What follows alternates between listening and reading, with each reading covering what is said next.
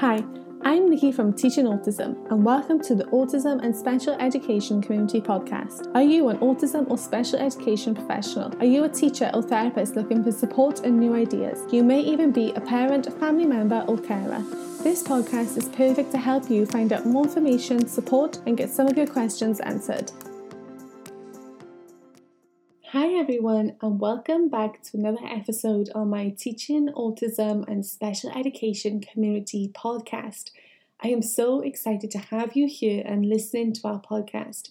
If you haven't yet, be sure to head on over to our Facebook page, Teaching Autism, and we actually have a private group on there just for those who want to be part of our Teaching Autism and Special Education community.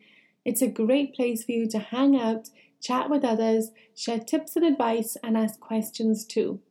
I'll also link to it in the show notes today for you to get easy access to head on over. Today on the podcast, I am talking about one of my favourite parts of the classroom, and that is cooking.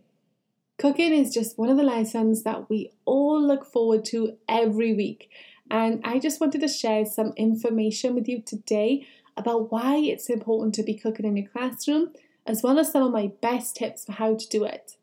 Now, although I refer to this lesson as cooking, it doesn't always have to be something that you need an oven to complete. You can find so many great recipes that don't require cooking or even an oven, and you can always change the name of this session to food technology. So I often get asked, why should I be cooking in the classroom? I was never told to do this. What are the reasons for it? How does it benefit the students? And this is often done because most teachers just want to be able to take a request to their management about starting cooking and they just want some reasons to back up their request.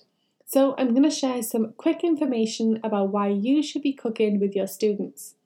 First is this is a great opportunity to work on measurement skills in a real hands on life experience. It also gives your students the chance to work on their reading and understanding skills and being able to follow the sequence of a recipe. Your students will appreciate the end product and they can taste it as well. This is a great opportunity to work on trying new foods. Cooking is an important life skill and it gives your students the opportunity to experiment and problem solve. Your students will also have the opportunity to learn a huge new range of language and it's a hands on and engaging experience for them. You'll also have the chance for your students to observe changes, so melting butter, mixing ingredients together, and then discuss these changes. You can use it to teach about healthy eating habits and the opportunity to learn about foods from around the world. You can do themed weeks with your cooking like we do, and we especially love doing this for Chinese New Year and Christmas around the world. You can also have your students look at the recipes beforehand, make notes of what ingredients they need, and then go shopping for these. And this helps to expand the lesson even further. Now, another question that I often get asked is how do I start cooking? What do I need? My biggest piece of advice is just be prepared. Make sure you have everything you need in advance because nobody wants to be running around trying to find things while your students are waiting. I'm also going to share in the show notes some of the things that I like to make sure we have for our cooking sessions.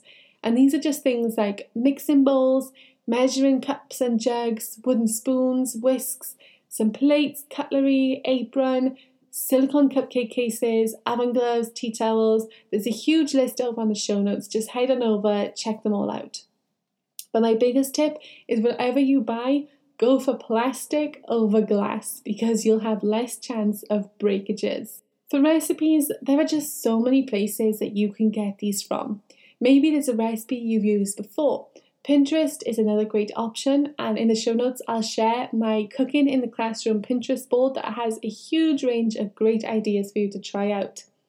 My only tip is if you're trying a new recipe, try and do a test run if possible before you do it with your students. You can also theme recipes to whatever topic you're working on or even a holiday or seasonal event. We recently made sheep cupcakes. They were so fun to make and they looked great. Every classroom is different, and because of this, you'll all have different students.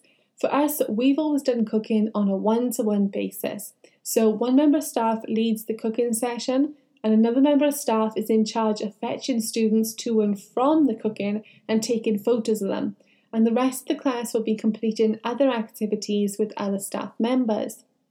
But you may have a class that can work together as a group. So you could all sit around the table together and follow a recipe as a group. You can print the recipe out, you can break it down into symbols, you can put it up on the whiteboard for everyone to see, and a PowerPoint is great for this. And in the show notes, I'm going to link a free walkthrough recipe for making Easter cornflake nests for you to try out with your students as well. Now, one of the setbacks you may be worrying about with cooking in the classroom is how to afford it. We've always asked our parents to send in pocket money every week. This doesn't have to be much, but just enough for us to cover snack, cooking, and trips out. Don't forget the recipe can be split between all of your students. You don't need every student to make 12 cupcakes each. Your students can make just two cupcakes each, and you can have students in charge of different parts of a recipe as well. In regards to getting all the baking equipment, you have a number of options. You could put together a fundraising page. You could share about your plan on social media and ask friends and family members if they're able to donate anything. You could send a letter home to your students' families and ask them if they have anything they could donate.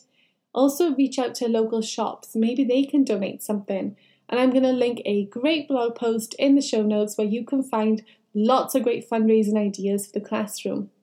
I'm also going to link in some fun cookery sessions that we've done before as well.